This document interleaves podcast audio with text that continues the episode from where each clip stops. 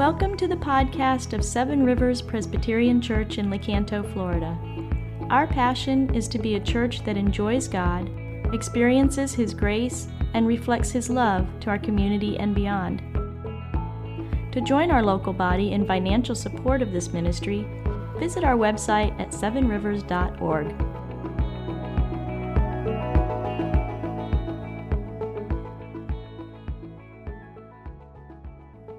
We are looking at the Confession of Faith, and I, I was really excited when Brandon uh, gave me the opportunity to preach a couple weeks ago. He's like, "How do you want to preach now?" I was like, "Yes, I'd love to. That'd be great. What are we doing?" You know, we're doing Confession of Faith. I said, "What do I have?" He said, "Chapter two and three. Um, what is God, and what does God do in one sermon?" I'm like, "Oh my goodness, how do you do that?" Um, you know, I figured that you you you, uh, you you get Ray to do something like "Who is God," the the the climax of the confession type thing. I would do something like, "What does a Christian believe about?" I don't know, you know, using um, hair coloring or something. You know, like, um, but God is faithful, and I'm excited to be up here. So, in, in light of that, uh, let's pray together. Our gracious Heavenly Father, we bow our heads because our desire is to humble our hearts before you and to stand in awe of a holy and mighty and great God. And it is possible if you, Holy Spirit, would be pleased to enter this place and in our hearts, convict us of our sin and lift us, lift our eyes upward that we may see wonderful, glorious things in your glorious gospel. In Jesus' name we pray. Amen. So no one here, I think, would deny that we are, we're created to experience, with just a desire to experience glory. It's like we were hardwired for it. Uh, it's why, um, you know, we stare at beauty. We have a desire to be filled with awe. We we want to celebrate great things. That's why we love to go to art museums and Um, you know, if you watch some of the bowl games, why we, we want to stand up and cheer the overtime win of our favorite football team, or linger at the beach for a sunset. Even young children get this. You know, it's it's hardwired in us. I don't know if some of your children or grandchildren watch the one of the most popular YouTube shows out there right now is a show called Dude Perfect. Anybody heard of it? Um, it's these five guys. All they do is they do these trick shots and these really neat things, but it wouldn't be half the show that it is without what they're famous for is like when they hit a really great trick shot, they're successful, they just celebrate, they go crazy and high five and they say, "Let's go." And you're just almost caught up into it. You want to experience the success and celebration with them. It's one reason uh, a, a famous uh, YouTuber named si- Simon Wilson, um, he, he traveled five continents in seven days. To see all the seven wonders of the world in seven days. Isn't that amazing? He, he, he went to uh, behold the Colosseum in Italy, the pyramids in Egypt, the city of Petra, formed in eight hundred B C, there in Jordan, the Taj Mahal in India, the Great Wall of China in China, The, the Mayan city in Mexico, and then the Christ statue there in Brazil. Wonders to behold. People travel from all around the world to see those. Why do we have this in us? The answer is because we have an infinitely glorious God who created us to know him. As Augustine put it, a famous quote that you know, we, we have this God-shaped, God-sized vacuum in us that can only be filled with something as great and as big as a big God. Theologian John Piper, uh, who I respect and has impacted my life, in one of his books I read years ago, said this. He said, "People are starving for the greatness of God. People are starving for the greatness of God. But most of the world would not give this diagnosis of their troubled lives. The majesty of God is an unknown cure." And isn't that true? You know, in the midst of having such a glorious, great God, the world works so hard around us to get us to fix our attention on small things. There's endless entertainment options to grab our attention, endless streaming movies and, and, and shows, endless scrolling of social media. There's probably soon to be a, a metaverse where everyone just goes home and puts on a virtual reality set and enters into their own little world by themselves. People are starving for greatness, and yet, isn't it true, people settle for so little? And many of the, the issues in our troubled lives come from a lack uh, of seeing a majestic, the majesty of God, of beholding the majesty of God. Let me make it personal. You and I, no doubt here, we, we have this in us. We are starving for greatness, and we live our lives in the midst of the mundane. You know, we, we, um, we wake up in the morning, we do breakfast, we drive our minivans to take the kids to school every day, we, we, um, we go to work, we play the golf and, you know, once or twice in retirement per week. We, um, we do these things, but we're still starving for greatness. And it's true that some of our troubled lives come from the lack of bringing that majesty, the greatness of God into our mundane. And so the goal of our time this morning is just simply that, that we really this morning just take a moment to gaze, to gaze upward together and get a taste of who God is and what God does. Who God is and what he does. So let's look first at who God is. Who God is. There's lots of ways to come at this, but we're going to categorize it in three categories. One is the bigness of God, the self-sufficiency of God, and then lastly, the character of God. So let's look first at the bigness of God. The confession says a whole lot. We encourage you to read it, but we're going to quote a little bit of it and look at some scriptures. It starts off by saying there is but only, but there's, but there is but one only living and true God, who is infinite in being and perfection, a most pure spirit, immutable, immense, eternal, incomprehensible, and almighty. In other words, it's, it's hard to find words to just describe how big God is. Scriptures say things like this: "O Lord my God, you are very great. You are clothed with splendor and majesty," in Psalm one oh four. Psalm one forty-five says, "Great is the Lord, greatly to be praised, and his greatness is unsearchable." Psalm one forty-seven says, "Great is the Lord and abundant in power. His understanding is beyond measure." We wrestle with the fact we just can't get words to describe how big God is. We can't explain, in other words, how someone is eternal, existing before there was time. How one day can be like a thousand years to God, and a thousand years be like one day. How do you even get your hands around that? Or when it says that God is infinite, when everything in our lives is definable and has limits, he's simply incomprehensible. Can't get our minds around it. It's, it's why in First Kings eight, Solomon, when he's building the temple where God was supposed to come and dwell with his people, he says this: "But will God indeed dwell on earth? Behold, the heaven and the highest heaven can't contain you. How much less this house that I built."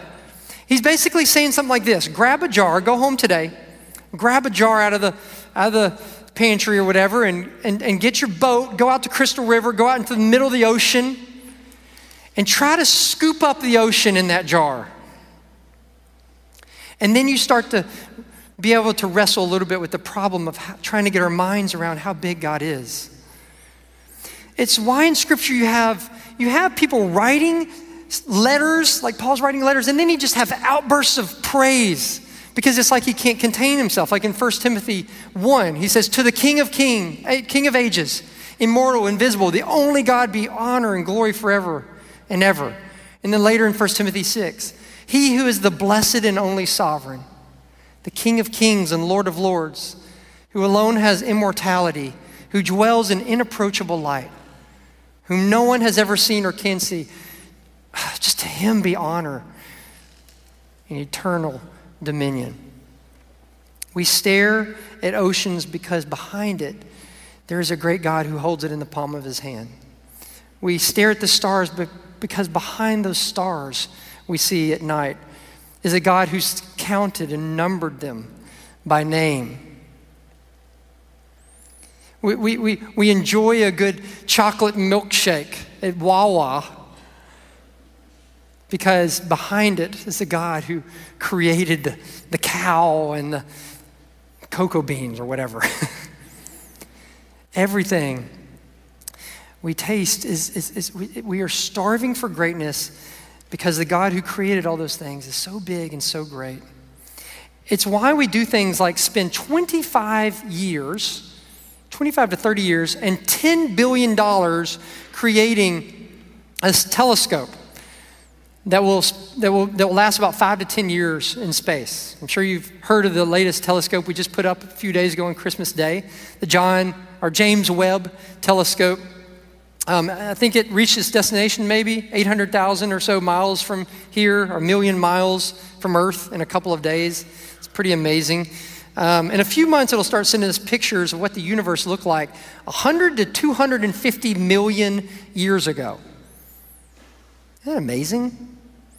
Their hope is that they'll be able to, what scientists are saying, they want to see the first light that came into the universe, the first galaxies that formed, the, maybe even the birth of the original stars. Why do we put all that effort? Thousands of people working with ten billion dollars. It's because we have a God-shaped vacuum inside of us, a God-shaped thirst to taste something bigger than ourselves for a big God. So that's the bigness of God. Let's look at the self-sufficiency of God. Now, I know the this word self-sufficiency might be an unfamiliar term to use for God, but it's language that the confession uses and the Bible. It, it says things like God is most free, most absolute. He works all things according to the counsel of his own immutable and most righteous will for his own glory. Do you remember when Moses, uh, God comes to Moses in the desert, and um, he, he says, you're going to go deliver my people. And Moses says, okay, so what if they ask me who sent you? Who sent me? Moses may have asked that because, you know, he grew up in Egypt, and they have, the, they have all these gods, and they all have names. You have the Ra, the god of light and, um, and sun. You have Isis, the god of medicine and peace. You have Get, the god of the earth. And Moses is like, okay, who are you that's sending me? And do you remember how God responds to that? He simply says what? I am. I am who I am. Tell them that I am. In other words, he's saying, you, you can't label me. I am the God who created all people and all things. I am behind all things. I am the source of all things. Tell them I am sent you. Romans eleven says this. It says, from him and through him and to him are all things. To him be glory forever. Acts seventeen, when Paul's preaching, he says, the God who made the world and everything in it, being Lord of heaven and earth, he's not served by human hands as though he needed anything. Since he himself, he's the giver. He's the giver to all mankind, life and breath and everything. And the confession says, God has all life, glory, goodness, blessedness, happiness in and of himself. He's the source. I, I went to, uh, took my kids um, a few uh, months ago to a campground called um, Chazahowitzka. Yes? Oh man, I practiced that. It came out perfect. Yes, success. And we were, you know, they have these streams there. They have, they have some, um, you know, they have the, the natural springs that flow up. And we, we took a kayak out with my kids, and and we're we're we found this inlet somebody told us about, and we're traveling up it. And you can feel the current coming against you. And it's two or three feet of water, and there's there's just lots of water coming against us. We're paddling up it, and we come to a dead end. There's nothing else coming into this, this dead end. And, and we travel around, we look for this spring, and sure enough, we, we roll, we paddle over this huge hole, dark hole that we look down in. The water's obviously bubbling up. And my kids asked, where in the world does all this water come from? And I, not wanting to confuse them, give them, you know, trying to dumb down a scientific answer in their language, I, I simply say, I have no idea. But I do know this. Um, isn't it amazing that thousands of gallons of water um, per hour probably um, come out of this one source? and, and, and, and provide a whole stream for us to, to float on. And God simply says, he says, look, I, I am. I am the fountainhead and source of all things. God doesn't need anything or anyone else to be who he is. He's completely self-sufficient. He's like the sun. We're like the moon, right? I mean, the sun produces twenty-seven million degrees of heat, all inside of itself. It, the average light bulb has about eight hundred um, lumens of light. The, the uh, sun produces one hundred twenty-seven thousand lumens of light per square meter all the way at the Earth's orbit, all within itself. We're, we're like ninety-seven million miles away from the sun, and we can't even, we can't even look at it without our eyes going blind. It produ- it all from within itself. The moon, on the other hand, it, it's, it's dry and cold and dusty.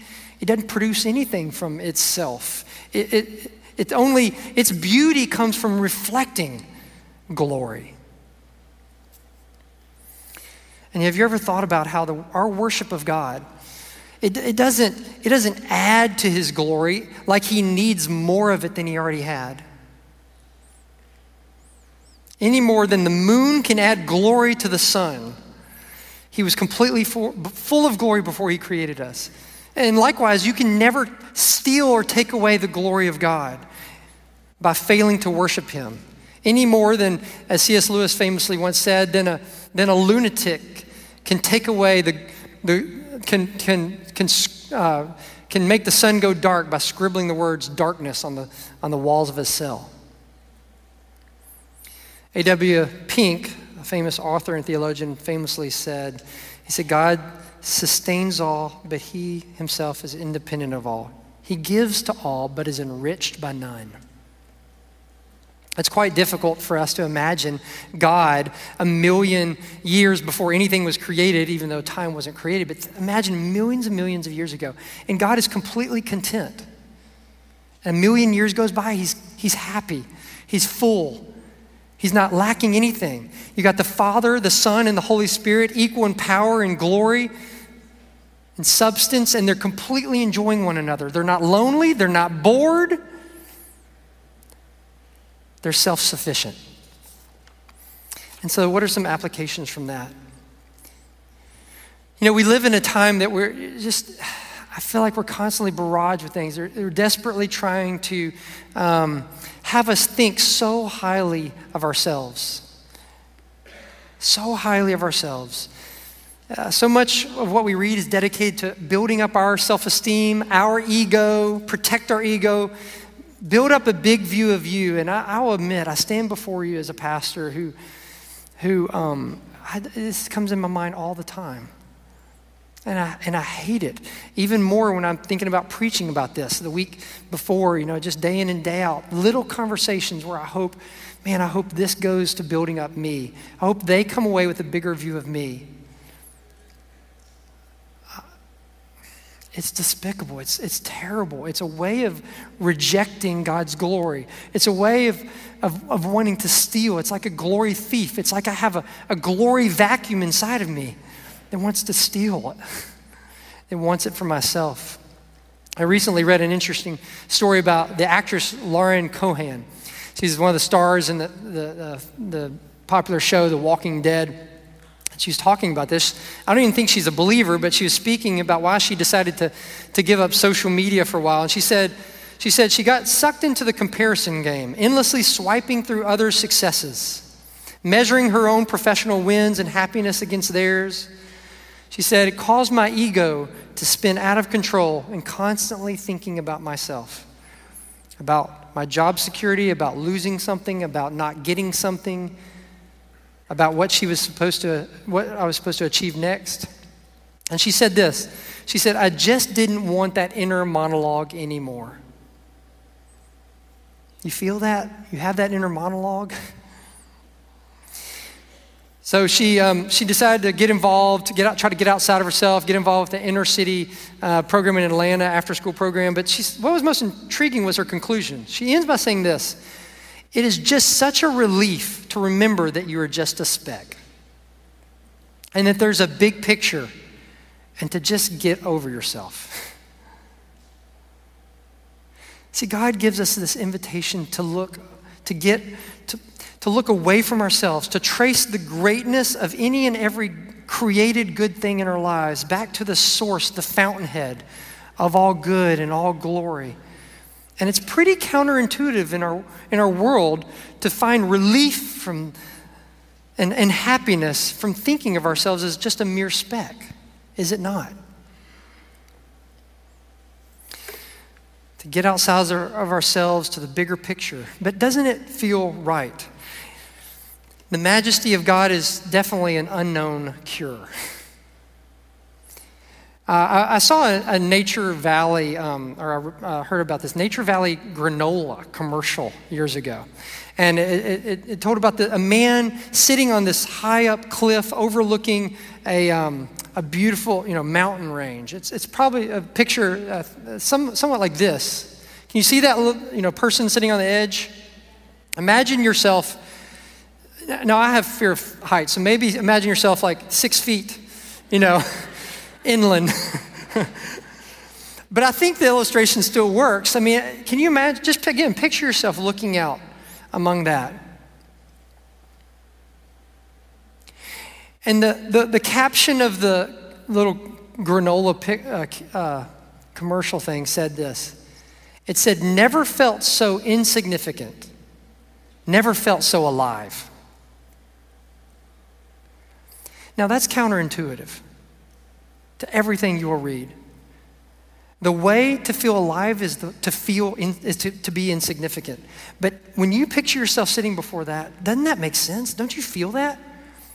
Never felt so small, so much like a speck, and yet never felt so alive.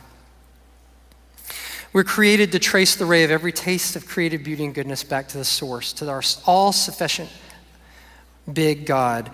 And we'll feel most alive when we, like the moon, don't steal his glory, but we, we simply reflect it and we gaze back on the greatness and glory of God. So that's the bigness and self-sufficiency of God. Let's look lastly at the character of God um, in terms of who God is. The confession says a lot about God's character, obviously. The Bible says a lot about it. But here are some of the things like um, most loving, gracious, merciful, long-suffering, abundant in goodness and truth. But it also says some things that we don't talk about as much. It says God in his character is also he's just. He's terrible in his judgments. In his character, he hates all sin and by no means will clear the guilty. See, the Bible doesn't sugarcoat the result of having a heart that steals his glory. To pursue, to make ourselves great at the expense of his greatness, it's, it's actually a confrontation to his glory, and it's, it's, de- it's dangerous before a holy and just God. And if we think about this for a minute, which is healthy for us to do, it gives us a, a quite a different and deeper definition of sin than we often think about. When we think about sin, sometimes it's, you know, it's, it's speeding, it's going too fast, or it's it's when I was easily angered at my spouse or at my um, at a, you know, at my children or something. If we look at the greatness of God and see ourselves in light of his holiness, um, it invites us to see a different definition. John Piper wrote a definition that, that's like this, and I just want to invite you as I read through some of this definition to just, for a minute, ponder some of this in your heart. What is sin? It's the glory of God not honored, the holiness of God not reverenced, the greatness of God not admired. It's the power of God not praised. It's the truth of God not sought. It's the wisdom of God not esteemed. It's the beauty of God not treasured. It's the goodness of God not savored. The faithfulness of God not trusted. The commandments of God not obeyed. The justice of God not respected. The wrath of God not feared. The grace of God not cherished. The presence of God not prized. The person of God not loved. That is sin. What's your view of you being a sinner in light of that definition? No wonder the God, God says in his word that we all sin and fall short of what? The glory of God. See, the comparison, the standard was never our, our, our roommate or our spouse or a coworker in terms of being a sinner. No, it's a holy and just God who hates all sin and will be just in his terrible judgment each time we have failed to do those things. So I hope you feel with me how glad we should be that God is not just that, but he is also gracious and loving and merciful. And so that's the character of God. And how do those all merge together? How does that merge together? So let's look at that finally at this last point, not just who God is, but also what God does. What God does. The confession um, summarizes what God does, as you could imagine, Um, in light of who God is. He simply says, God from all eternity did, by the most wise and holy counsel of his will, freely and unchangeably ordain whatever comes to pass. In other words, the God who's free, self-sufficient, under no obligation to do anything, what does he do? He does whatever he pleases to do, whenever he pleases to do it. And this is what Psalm one fifteen says. Says, our God is in the heavens. He does all that he pleases. Proverbs sixteen says, we may throw the dice, but God determines where they fall. Ephesians one says, God works all things, all things.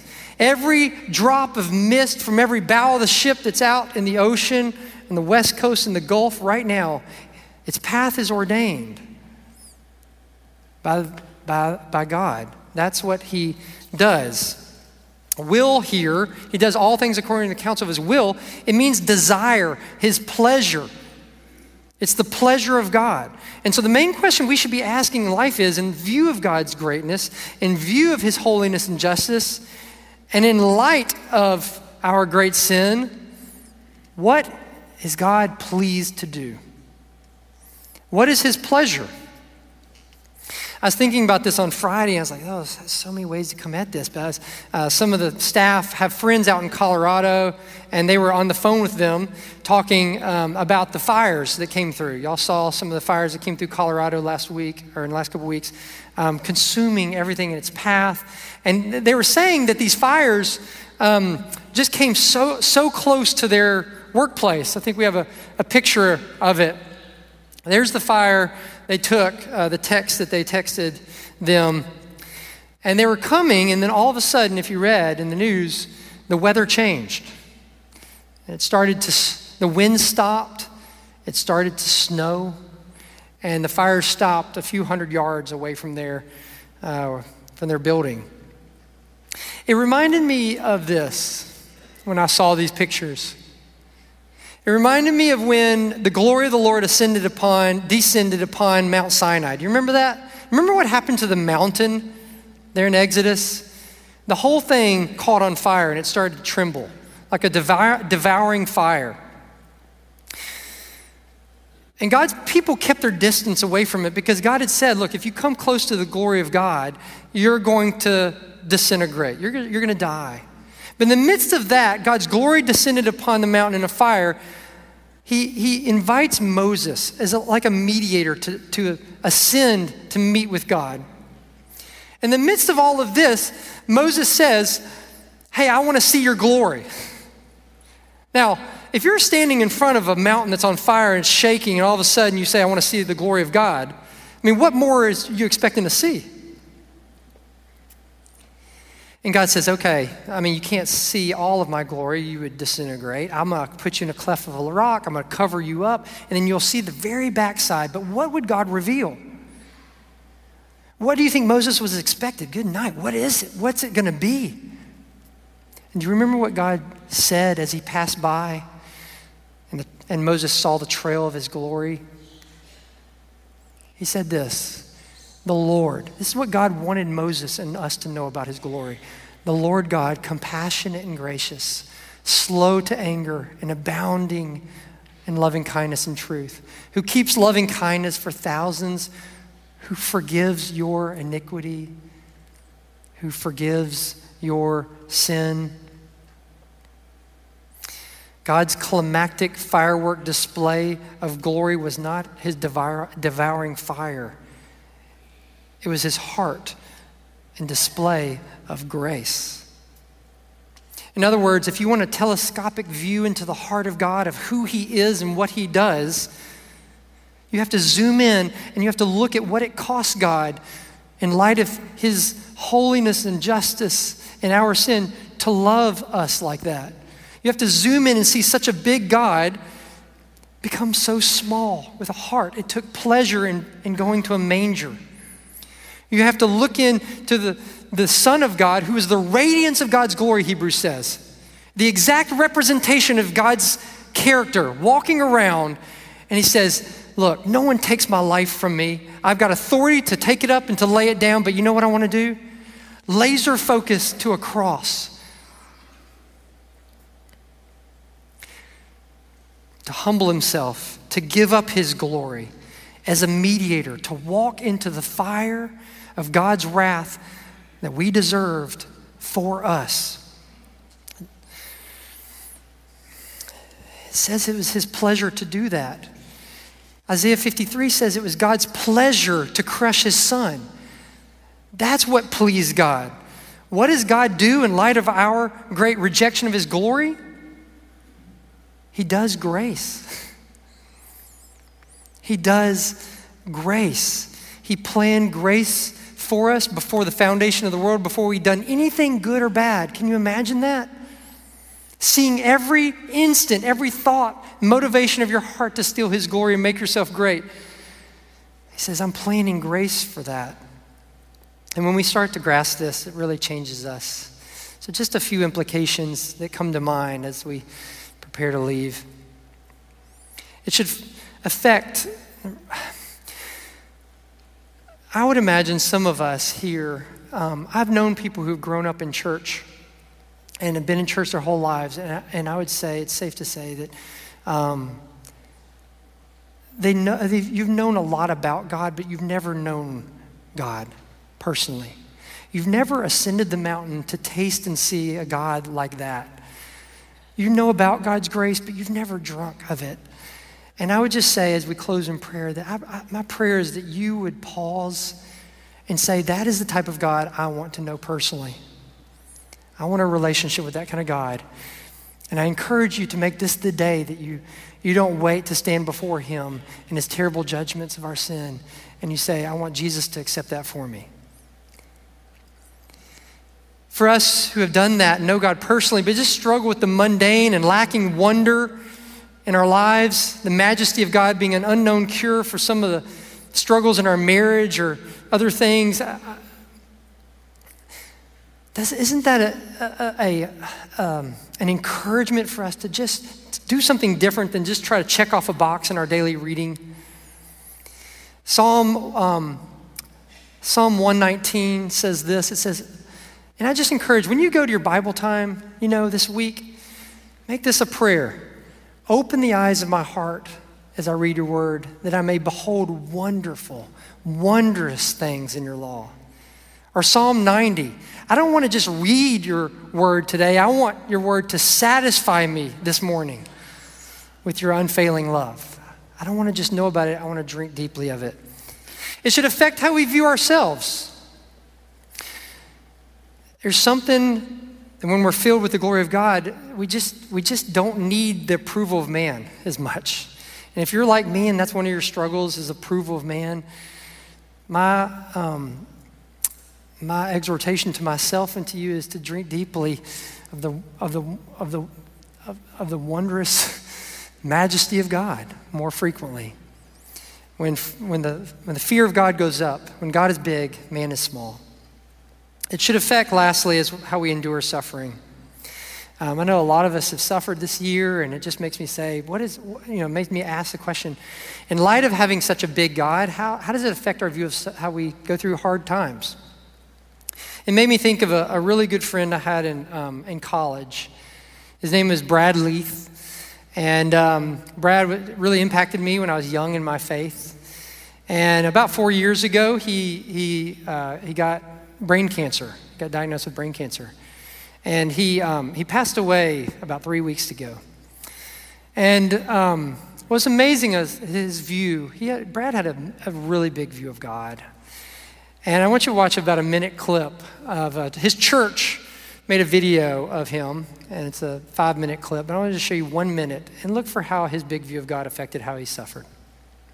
Okay. All right, ready. All right. Okay, so I'm Brad Leith, and uh, we've been married for seventeen years. I'm Cody Leith, and we have four kids, Gunner, Lucy, Brody, and Shepard, ages eleven through four.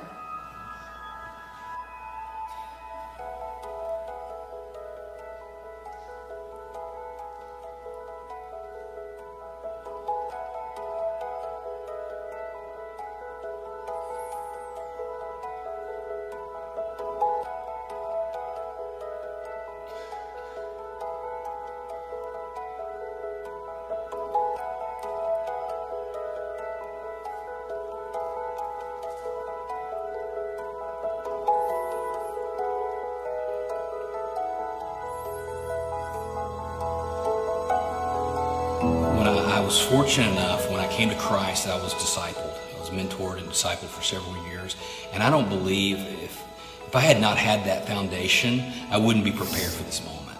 We're praying for healing. There's no doubt in my mind God can heal heal us. Um, there, there's also something that's very clear in my mind, is I believe God is so, so big, He could uh, not heal it and use it for His glory. And so if that is His plan, that's what we want.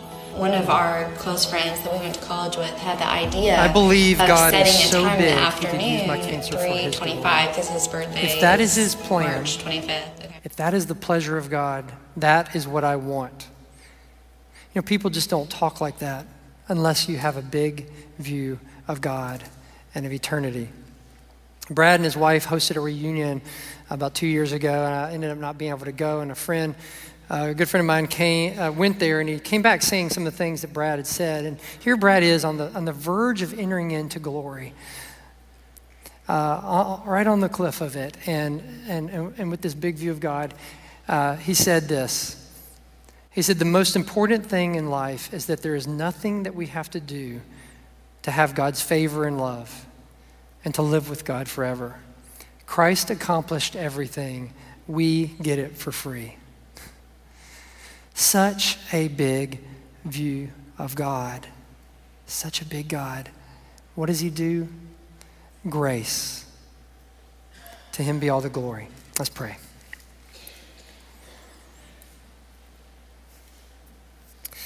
Gracious Heavenly Father, I do uh, just pray that those who have not experienced relationship with You, who have not come to taste of this grace that's found in sending Your Son Jesus for them, I pray even right now that they would they would simply believe it and receive it. For the joy set before You, You went to the cross. For the pleasure before You, You laid Your life down for us. So God, let us all, though, leave here with a desire in the midst of the mundane to taste and see Your good and glorious and big God. In Jesus' name. Amen.